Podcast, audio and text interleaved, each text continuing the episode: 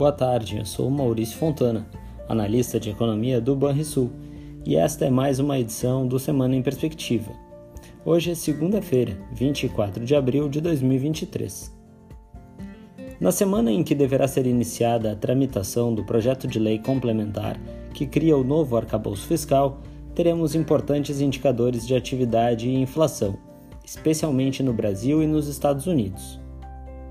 Já nesta segunda-feira, dia 24, a CNI reportou a sondagem da indústria de construção de abril, na qual o índice de confiança do empresário da indústria de construção caiu 1,1 ponto para 50 pontos, sinalizando assim neutralidade nas avaliações do setor, mas com breve tendência negativa, ancorada na piora da avaliação sobre as condições atuais. No dia 25, deverá ser apresentada a evolução das vendas no varejo de fevereiro, pelo IBGE. Projetamos que o crescimento interanual do varejo restrito tenha desacelerado para crescimento de 0,7%, principalmente em função da moderação da expansão do varejo alimentício e das vendas de combustíveis. Para o varejo ampliado, esperamos queda de 0,1% da receita real na comparação interanual puxada pelas vendas de veículos e peças. No mesmo dia, teremos ainda a esperada participação do presidente do Banco Central, Roberto Campos Neto, em audiência na Comissão de Assuntos Econômicos do Senado, em evento que antecede o período de silêncio dos membros do Copom, antes da reunião do dia 3 de maio próximo. Teremos ainda a publicação da sondagem do consumidor do mês de abril, da Fundação Getúlio Vargas, bem como os dados do Banco Central sobre as contas externas do país em março. Já no dia 26, haverá a divulgação do IPCA 15, referente a abril. Nossa projeção é de alta de 0,70%, com destaque para a desaceleração dos grupos alimentação e bebidas e habitação. Comunicação também deve desacelerar, enquanto vestuário terá aceleração sazonal.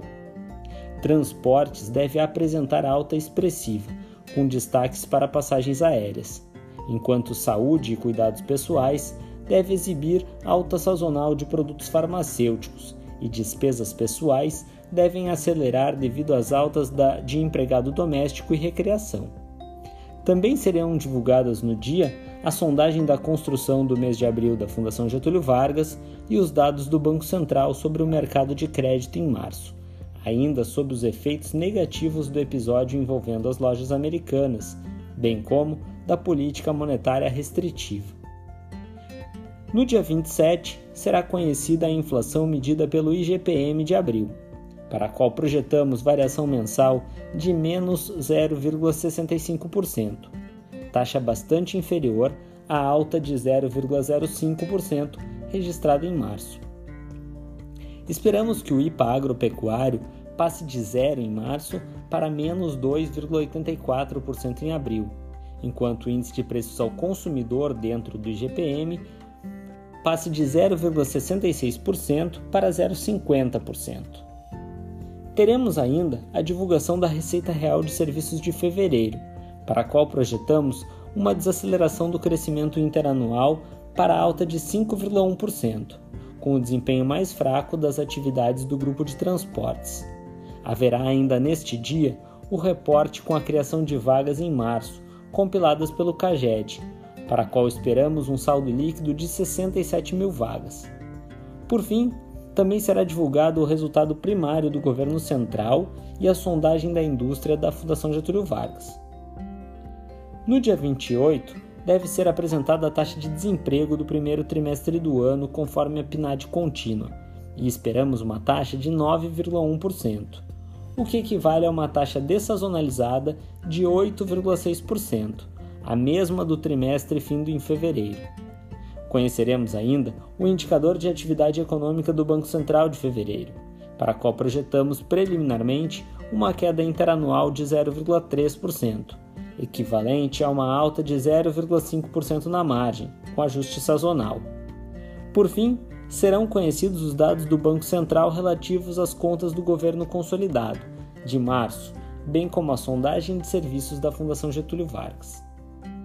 No exterior, nos Estados Unidos, teremos no dia 27 a divulgação do PIB do primeiro trimestre do ano, para a qual a expectativa mediana do mercado é de alta na margem, anualizada de 2%. No dia 28, será conhecido o deflator do consumo, medida de inflação que serve como meta ao Banco Central americano, para a qual o mercado espera alta mensal de 0,1% no índice cheio e de 0,3% em seu núcleo, mais moderada que as altas do mês anterior. No acumulado em 12 meses, o indicador declinaria de alta de 5% em fevereiro para alta de 4,1% em março, com seu núcleo recuando de 4,6% para 4,5%. Além destes indicadores, a semana tra trará sondagens tanto da indústria quanto de serviços e indicadores de confiança do consumidor. Também serão conhecidos dados do setor imobiliário, com vendas de novas moradias no dia 26, que devem mostrar recuo em relação ao mês anterior, e vendas pendentes de imóveis no dia 27, com leve alta em relação ao mês anterior. Na China, teremos a divulgação ao longo da semana dos índices de gerentes de compra, os PMIs, relativos a abril, que poderão sinalizar os rumos da economia após a forte recuperação vista no primeiro trimestre. E ainda, na zona do euro, haverá a publicação do PIB do primeiro trimestre no dia 28, que deve ter sido beneficiado pela redução dos custos de energia. Estes são os principais dados que devem movimentar os mercados ao longo da semana. Agora vamos aos destaques do mercado financeiro. No mercado, em um dia de agenda esvaziada e já sob a expectativa dos próximos passos da autoridade monetária americana, as bolsas de valores mantiveram um compasso de espera até meados da tarde desta segunda-feira. Assim, nos Estados Unidos, o índice SP 500 exibia, até agora há pouco, variação negativa modesta, de apenas menos 0,05%, enquanto na Europa, o índice alemão DAX encerrou o dia com queda de 0,10%. Já entre as commodities, as cotações do petróleo se recuperaram após a abertura do pregão americano e avançavam mais de 1,6% até a tarde desta segunda-feira, enquanto um indicador financeiro dos preços da soja recuava mais de 0,70% e o minério de ferro apresentava ganhos marginais após a queda de mais de 1,5% na madrugada. Já no Brasil, apesar da cautela no exterior, o Ibovespa tem um dia moderadamente negativo, recuando próximo de 0,3% nesta segunda-feira. No mercado de juros doméstico, as taxas de juros precificadas pelo DEI Futuro recuam em praticamente todos os vencimentos, mas de forma mais expressiva na parte intermediária da curva. Por fim, no câmbio, temos quase estabilidade da cotação do real contra o dólar, com a moeda americana beirando ainda os R$ 5,05. Você ouviu o Semana em Perspectiva, um informe semanal do Banrisul que busca oferecer informações de qualidade sobre a economia e o mercado financeiro. Uma boa semana a todos!